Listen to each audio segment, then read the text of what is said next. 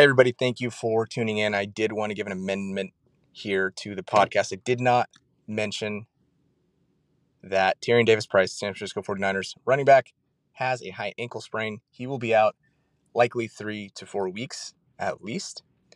This, of course, boosts Jordan Mason up the board. Again, just like with most San Francisco running backs, don't blow your bank. This is another guy that might be worth maybe 10 to 15% of your fab. Put a claim in for him, but do not claim too massive of a stake. I did want to include that here on the front side because I forgot to mention it during the podcast. Thanks again.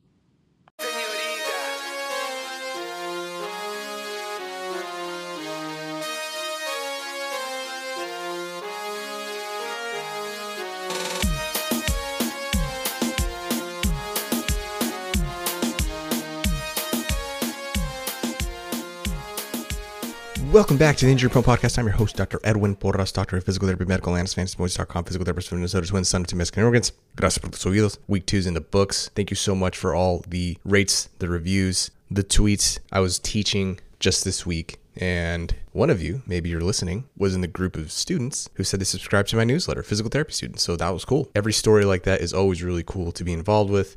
Hopefully, your week two went well. Hopefully, we are still holding on as we've talked about before to Eno Benjamin, to the Rachaad Whites of the world, to those high upside handcuffs in order to try to hit big. Hopefully, you still have those handcuffs. Remember, we're going to hold on to them four to six weeks. We're still not quite there. Obviously, this is going to start to get a little more difficult, especially if you're 0 2. But the podcast will continue to try to help you take advantage of injury situations. Obviously, we don't wish for injury, we don't hope for injury. We wish every athlete the absolute best in the recovery Injuries do happen though, and that impacts fantasy football. We'll continue to talk about those situations right here on the Injury Prone podcast. Continue to subscribe, to rate, to review. Does that stuff really does help. And I really appreciate when you all do that, especially if you are a day one, a ride or die. Those people I really like to see those stories. So if you are a ride or die, especially, I appreciate you already. So I will no longer bury the lead. Obviously, the injury news updates. Trey Lance fracture dislocated his ankle. It looks like he had a successful procedure. This doesn't look like it was as severe as Dak Prescott's injury. That's what the reports include, and that's what the reports say. So we hope Trey Lance nothing but the best for 2023, but you can safely drop Trey Lance in every fantasy football format to pick up whatever piece you need, and hopefully it isn't quarterback. Hopefully you can continue to stream at quarterback again. If you want to stream, fantasypoints.com has an incredible streaming article. Go to fantasypoints.com look there. There are a lot of other resources that are great for streaming as well. So please do not trade for a quarterback, especially in a single quarterback league.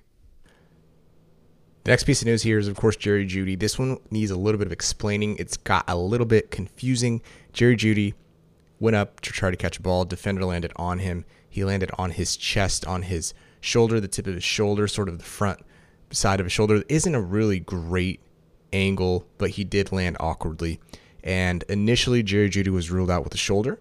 In the post game during the presser, a reporter asked Nathaniel Hackett about Jerry Jeudy's shoulder. What happened was Nathaniel Hackett corrected them and said Jerry Jeudy was originally getting x rays on his ribs, which means the medical team was nervous or concerned for a rib specific injury. Since then, since that happened, Ian Rapoport has confirmed this is a chest slash sternum injury, and Jerry Jeudy is considered day to day. This isn't as serious as it could have been. This could have been a three to five week injury, but it does seem like the Broncos are at least relatively optimistic about Jerry Jeudy's specific injury to his chest.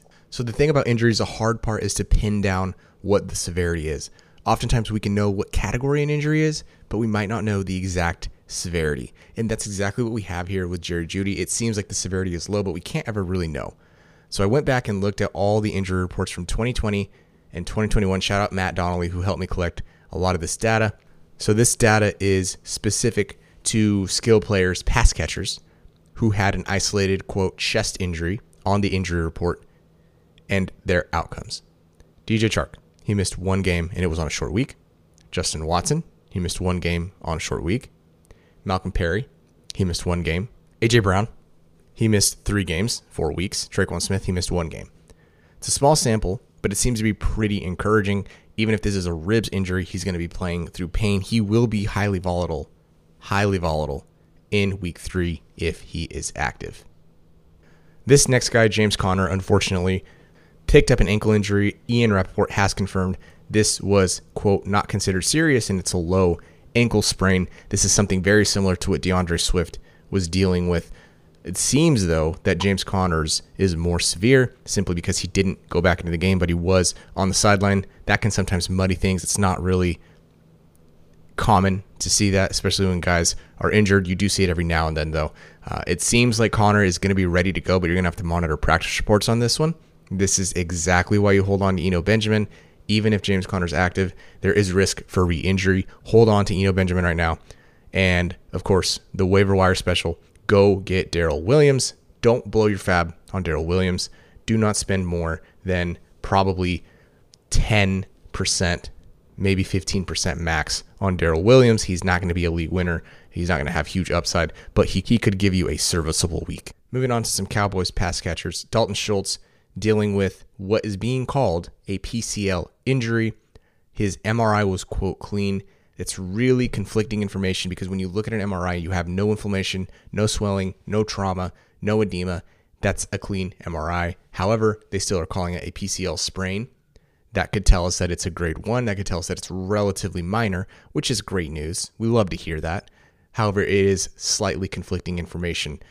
If it is a grade one, he could be back relatively quickly. There's a study done on 2,000 plus NCAA football prospects came in. They looked at their knee. They looked at how many had a history of a PCL sprain. They calculated the data. What they found was that during most events with a PCL sprain, players missed about 2.5 games on average. That standard deviation was 4.5. It was pretty wide.